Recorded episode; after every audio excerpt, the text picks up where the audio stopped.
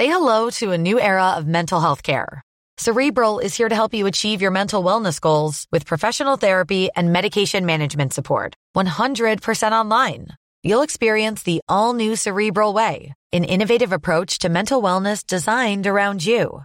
You'll get a personalized treatment plan from a therapist, prescriber, or both in a safe and judgment free space. Your cerebral therapist or prescriber will outline a customized plan with clear milestones along the way so you can get to feeling your best. With Cerebral, you're not alone in your mental health journey. We're here to empower you to live a fulfilling life. So take that first step towards a brighter future and sign up today at cerebral.com slash podcast and use code ACasts to get 15% off your first month. Offer only valid on monthly plans. Other exclusions may apply. Offer ends July 31st, 2024. See site for details. Are you ready to enhance your future in tech?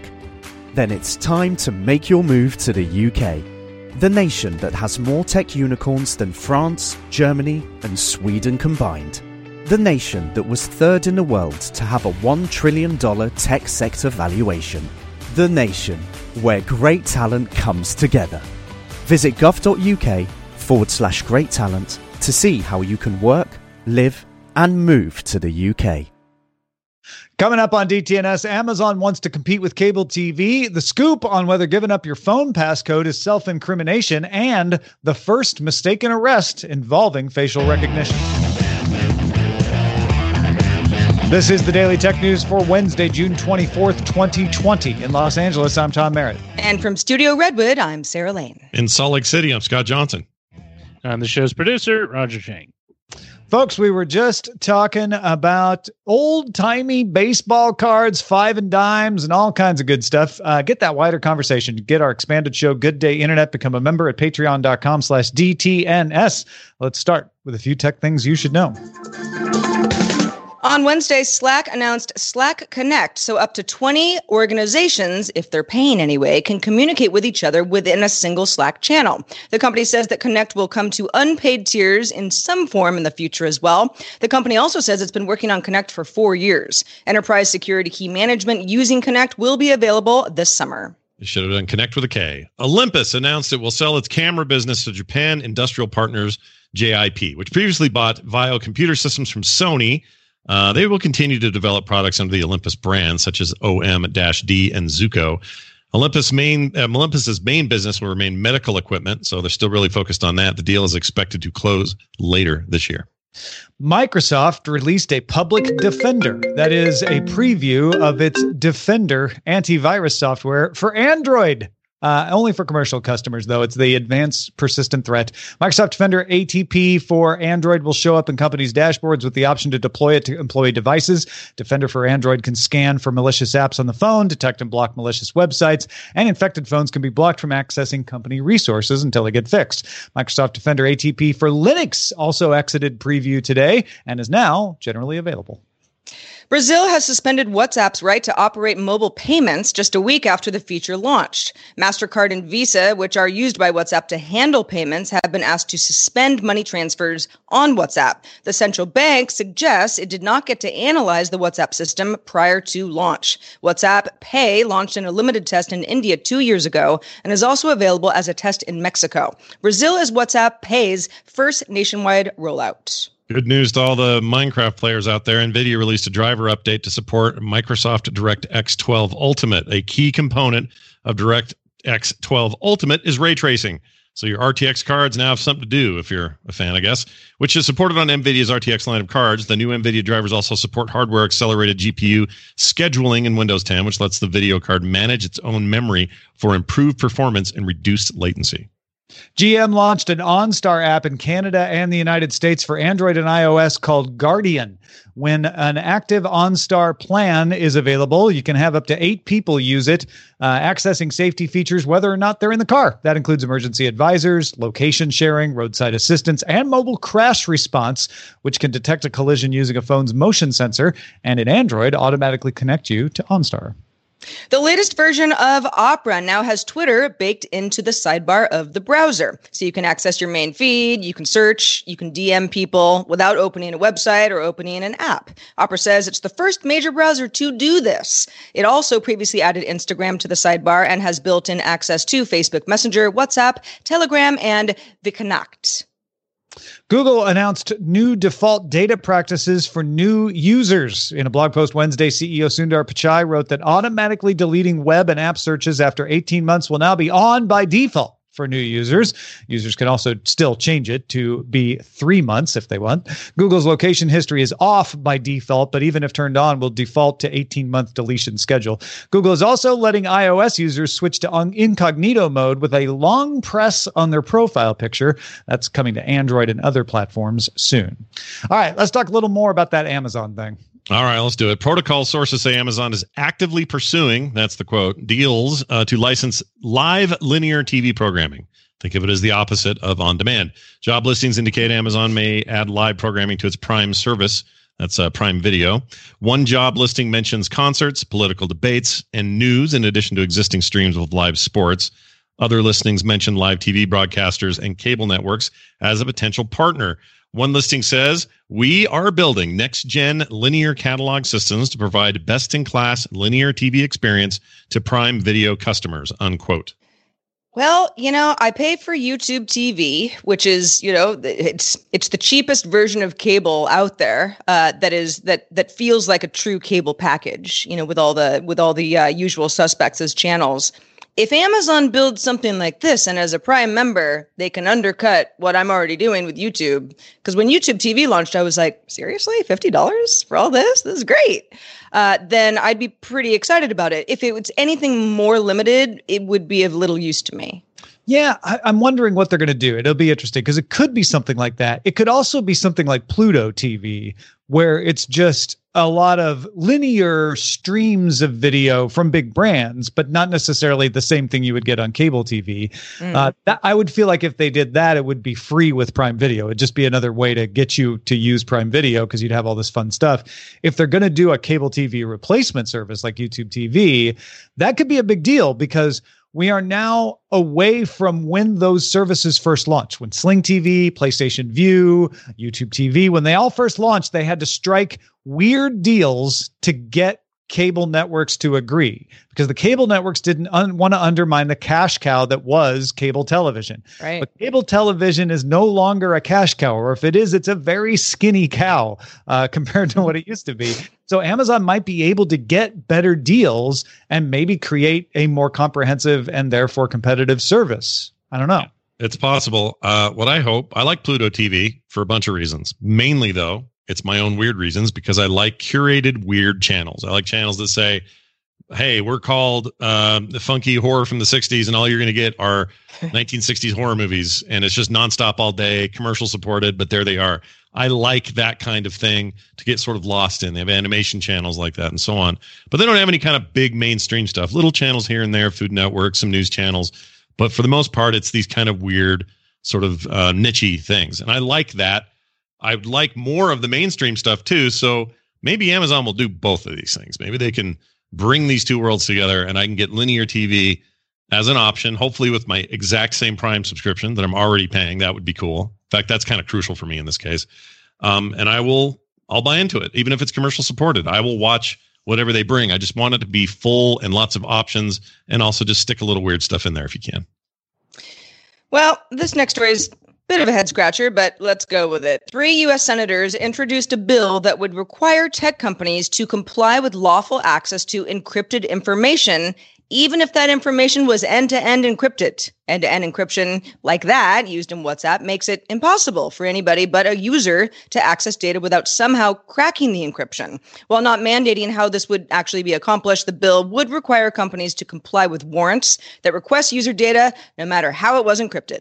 The bill would also create a competition to offer a prize for anybody who develops a way to access encrypted data while still maintaining privacy and security. Yeah, so this is another take uh, on uh, making a backdoor without mandating a backdoor. Uh, the Earn It Act also does a similar thing. That was related to repealing Section 230, but uh, this one's not. This one's just saying, hey, we're going to make it the law that uh, if law enforcement comes to you with a warrant, okay, they they've got the right to data, you have to give them that data. No excuses. You don't get to say, I'm sorry, it's ended and encrypted. We don't have the key to it, uh, which is basically saying don't employ encryption uh, because uh, uh or employ broken encryption. It's it's it's just impossible to offer fully secure encryption uh, and also allow anybody to access it because as soon as you allow anybody well, but yeah then it's not no truly encrypted yeah it, I mean, it's I don't know. It, it, it's it's it's easy to just be like, wow, these people just have no idea how encryption works, and and that may be true, but it sounds to me more like just saying, listen, uh, we don't we don't we respect encryption and privacy is really important, but we don't want you to use end to end encryption anymore.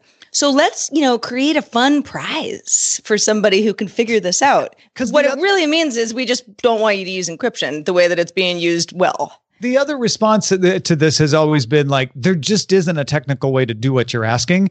And the response from a lot of politicians has been, well, you're smart. You can figure out a way. You're just not trying. So we'll give you a prize. Yeah. We'll encourage what you've already built. And, yeah, and you're, a, is, you're a genius. Like uh, we're going to give a prize to somebody who can make a ball not fall to the ground when you drop it. Uh, like, like you can come up with ways to fake it, but it's no longer just dropping a ball anymore. I mean, you can come up with ways to fake this, but it's no longer encryption anymore. Yeah. yeah. Part of me wishes they would just say, we don't, we want backdoors into all this sort of stuff. So, so let's just, uh, we don't like encryption. So stop encrypting things and just be straight up about it. Like that's what they're asking for. They're not asking for, somebody to figure out a way to make it encrypted and not encrypted that, at the same and time. they didn't the answer they wanted. So, right, exactly. So yeah. just either either ask that and be turned down because that because no, or quit asking because this isn't very well veiled. It sounds stupid, and when you guys read it earlier, I just kind of had to wrap my head around it and go, "Really? Are we okay? You're asking me to do an impossible thing, possibly prize? Yeah, uh, prize." Yeah, this is just a bill. It is not uh, even being voted on at this point. Uh, so uh, don't get too over concerned yet, but we wanted to put it on your radar. Uh, another interesting thing happening in the world of government in the United States the U.S. state of Indiana's Supreme Court ruled that the Fifth Amendment's provision against self incrimination does, in fact, protect a woman accused of stalking from having to unlock her iPhone for police. This is not the last word on this. If you're like, oh, good, now I won't have to worry about having to unlock my phone. Courts across the U.S. have ruled differently, uh, and therefore different regions have different protections. And the U.S. Supreme Court hasn't weighed in on one of these cases yet. I think we're waiting for the right one to come along. The U.S. Supreme Court precedents pretty much predate smartphones.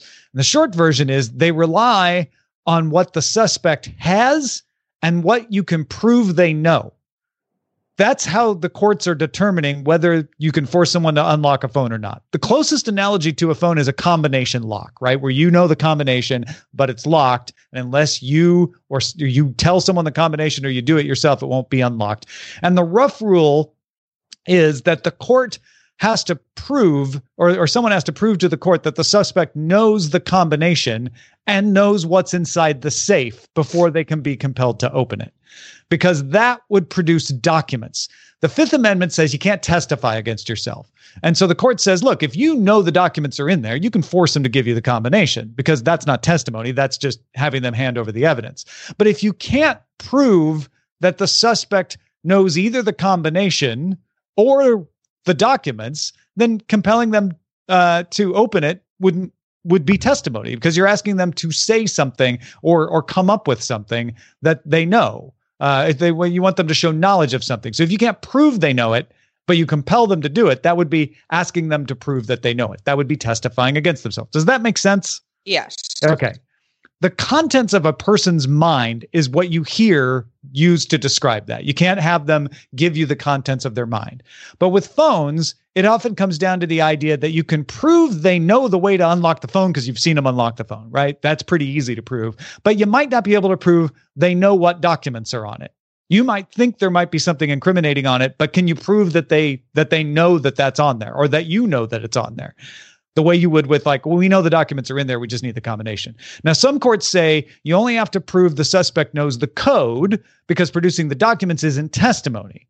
since you're not asking the phone's owner what files are on there. You're saying, we know the files are on there. We just need the code. So some courts have said Fifth Amendment does not apply, but other courts say that the police must be able to prove they know the documents are on the phone. Not just say they know, but prove they know.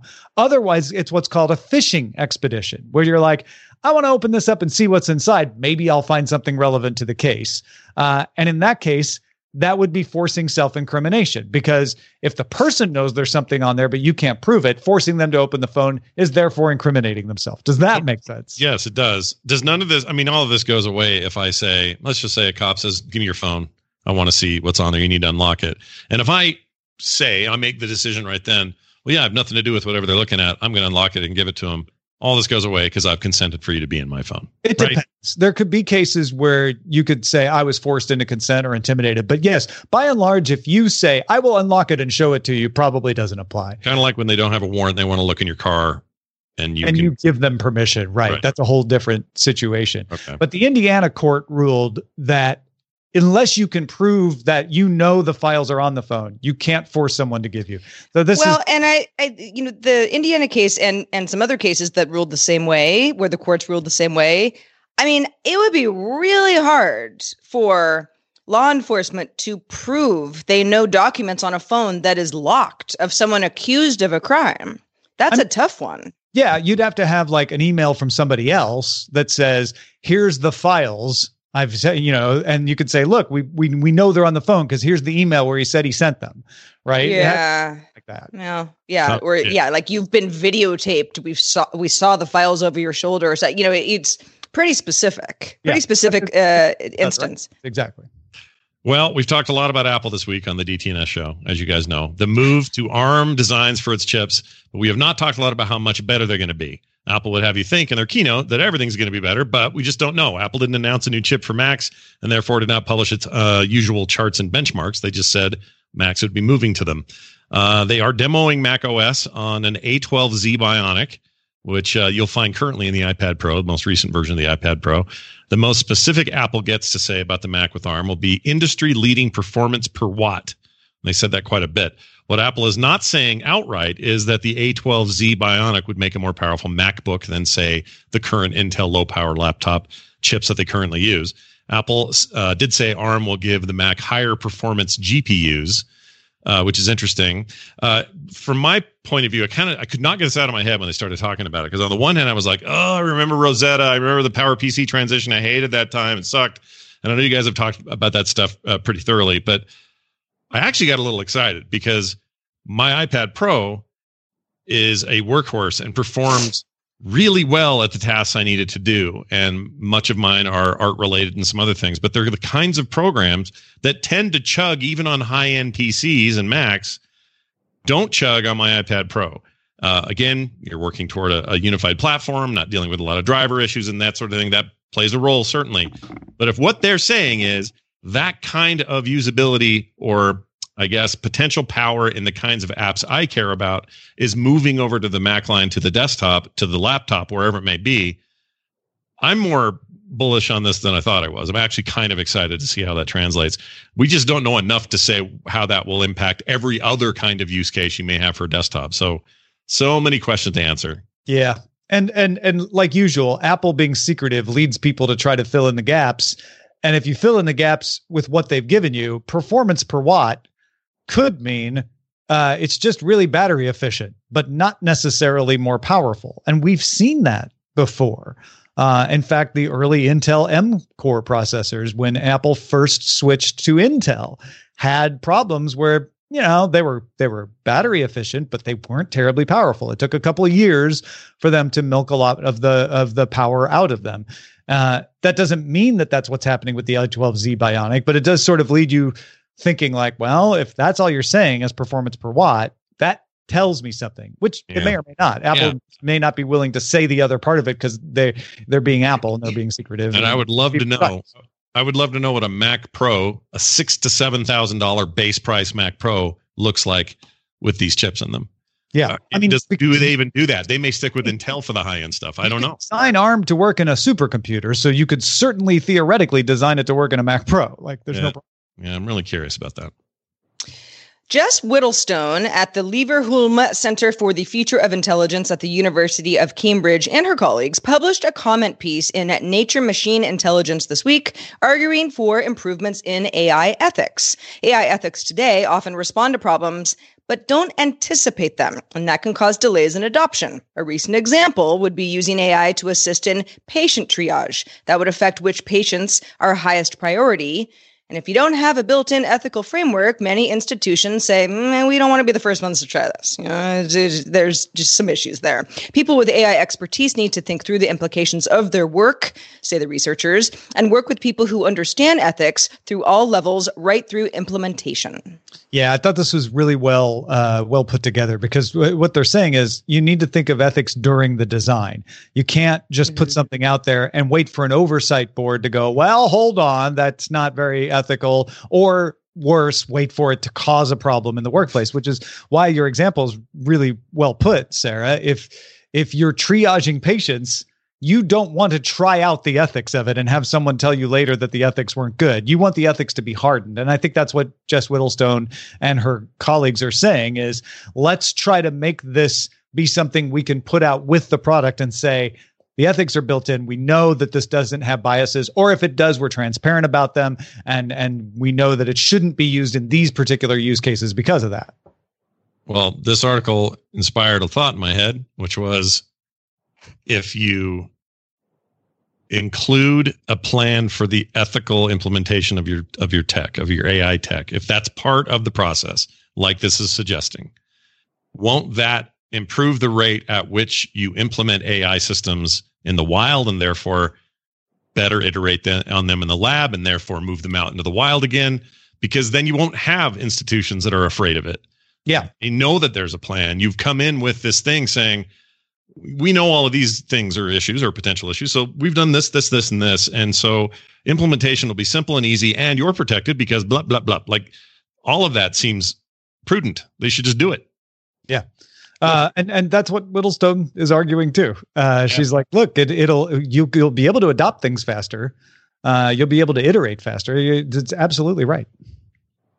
Hey, folks, if you want to get all the tech headlines each day in about five minutes, be sure to subscribe to dailytechheadlines.com.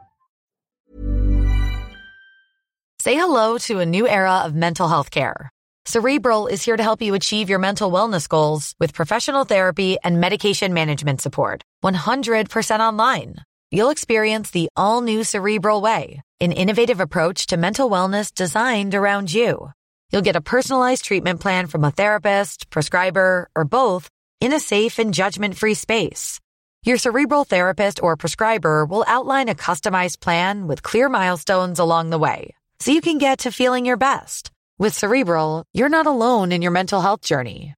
We're here to empower you to live a fulfilling life. So take that first step towards a brighter future and sign up today at cerebral.com slash podcast and use code ACasts to get 15% off your first month. Offer only valid on monthly plans. Other exclusions may apply. Offer ends July 31st, 2024. See site for details. Introducing Wondersuite from Bluehost.com. Website creation is hard. But now with Bluehost, you can answer a few simple questions about your business and get a unique WordPress website or store right away. From there, you can customize your design, colors, and content. And Bluehost automatically helps you get found in search engines like Google and Bing. From step-by-step guidance to suggested plugins, Bluehost makes WordPress wonderful for everyone. Go to bluehost.com/wondersuite. Tired of ads barging into your favorite news podcasts? Good news. Ad-free listening is available on Amazon Music. For all the music plus top podcasts included with your Prime membership. Stay up to date on everything newsworthy by downloading the Amazon Music app for free or go to amazon.com slash news ad free. That's amazon.com slash news ad free to catch up on the latest episodes without the ads. Now, there's a technology out there that I bet would have benefited from having ethics built into it from the beginning rather than putting it into the hands of people and finding out, oh, wait, there are problems with it. And that technology is facial recognition.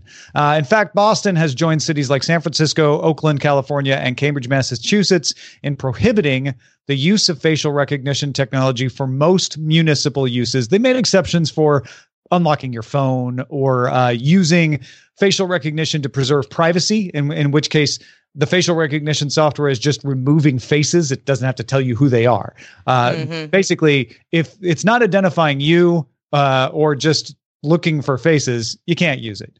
Cities are banning facial recognition over the fears of its misuse. All facial recognition tele- technology has some rate of false identification, and that's a higher rate among people with darker skin, since machine learning is often trained on data sets of predominantly lighter skinned people. In fact, we now have an example of that in the real world. The ACLU of Michigan has lodged a complaint in Detroit Wednesday, alleging that a black man spent 30 hours in custody after facial recognition software mistakenly matched him with a shoplifting suspect.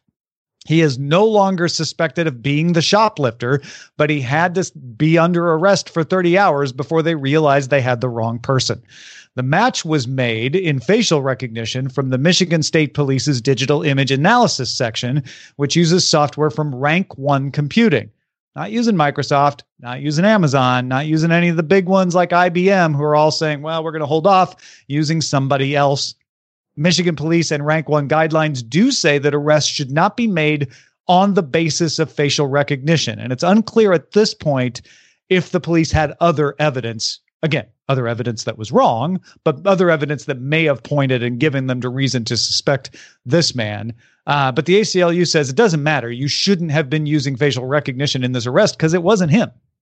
Yeah. Right. The, the worry I would have, I've always had about this sort of thing, is if they make it too much of a factor in the arrest, too much of the reason why you're arresting them, or too much of the burden of proof is on the is on the match that they got from facial recognition, then what would happen is, I don't know, I'd end up uh, some actor who looks like me would get in trouble for doing a terrible thing, and then I would suddenly be in a database because I kind of looked like that guy, or they got a false positive because I look like him. Um, I was going to use an exact example, but I'm not going to because I don't want to get myself in trouble. But look, there's an actor I look like, is all I'm saying. Um, anyway, the point is, uh, yeah, I don't want, I don't want that to be. I mean, it makes these things, these sorts of things, they get developed. They make sense as like supporting arguments, right? Like if if you've got other evidence that points to the thing, and you say, well, and also, there's the facial recognition. It's not the chief, yeah. but it's this other thing. We got to figure out where that is. Yeah, I mean that's I mean at the very least, yeah, it's supporting something else. The fact that the the police in Michigan and also Rank 1 which makes the software have guidelines saying, "Well, this shouldn't happen based on facial recognition." There may be other, you know, you know, parameters here. And like you said, Tom, that that's not necessarily known. But what if it was just facial recognition? I mean, you can't just have a guideline saying probably shouldn't do that. It's not enough information. It should be you legally cannot do that and if you do that you're in trouble yeah i mean if if the case is they just used facial recognition to bring the guy in then it becomes a question of why didn't you follow the guidelines should the guidelines be law uh, yeah. that is one aspect of this conversation if they say look facial recognition just pointed us to the guy and then we found out he was in the store that day he was driving a car that fit the description of the shoplifter you know it was a, just a case of mistaken identity because he fit the description could have happened to anybody, that's still a problem because my guess is if it weren't for facial recognition, they wouldn't have bothered this person. Mm-hmm. They wouldn't have gone, they wouldn't have made him stay in a jail cell for 30 hours. They wouldn't have arrested him in front of his wife and two little daughters. Right. And you can say, well, okay, but how often does that happen? I think we're all very clear that for Black people, it happens all too often and having another instance of it uh, certainly isn't helping. Yeah. yeah, to be to be to have been somewhere, you know, at a at a I don't know, coincidental time. Yeah, and maybe driving a similar car and that sort of thing. It's like, okay, well, suspects get questioned all the time.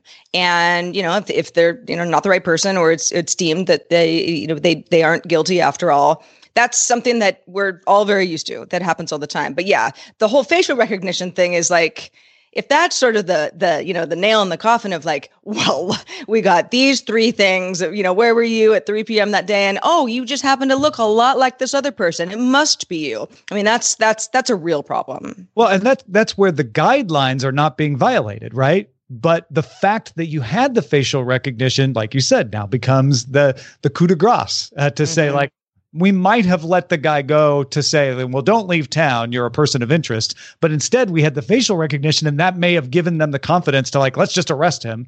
Could be other things too, of course. Yeah.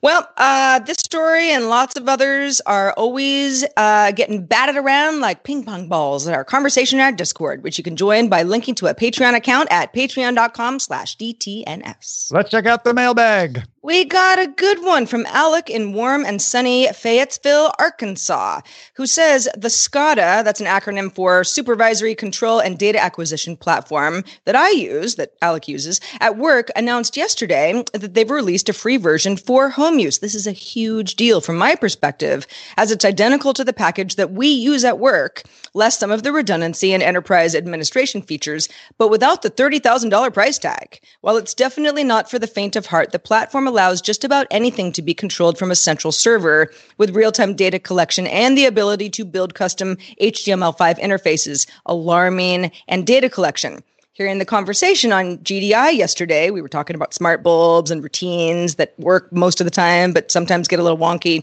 Alex says this software has the potential to fine tune all of that. The Dublin airport runs all of their baggage claim and tracking systems with Ignition. That's the name of the software. Sierra Nevada, that's a brewery, runs their entire canning and brewery operation with Ignition. List goes on. I'm very excited to play around with it and figured I would share it with you all.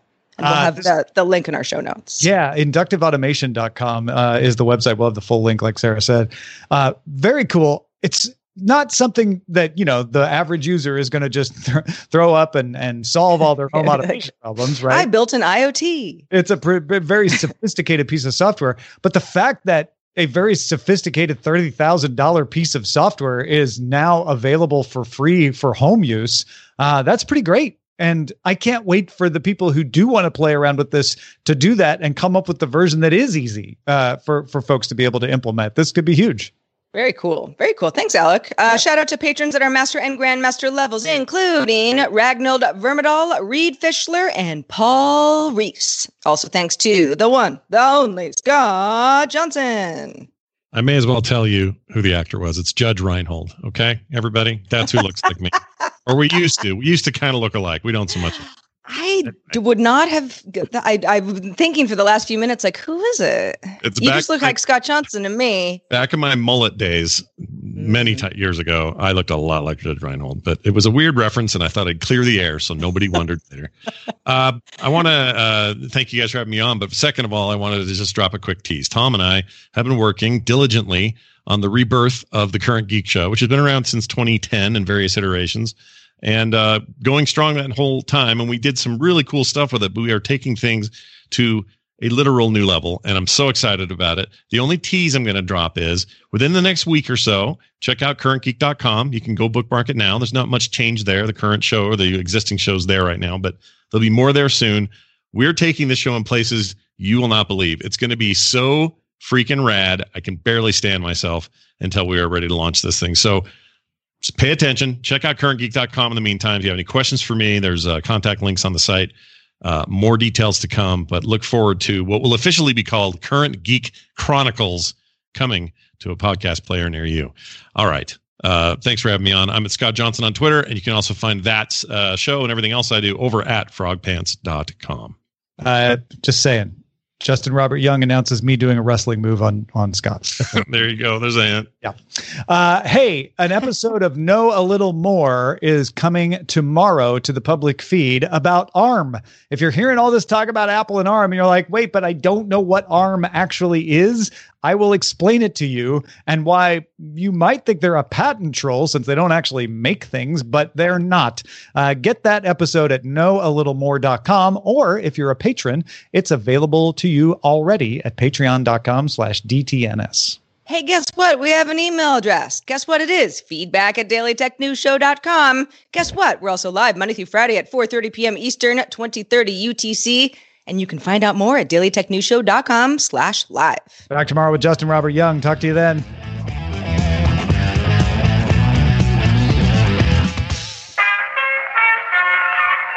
This podcast is part of the Frog Pants Studios Network. For more information about this and other shows, visit frogpants.com. Audio program so good, it's like you're there. Diamond Club hopes you have enjoyed this program.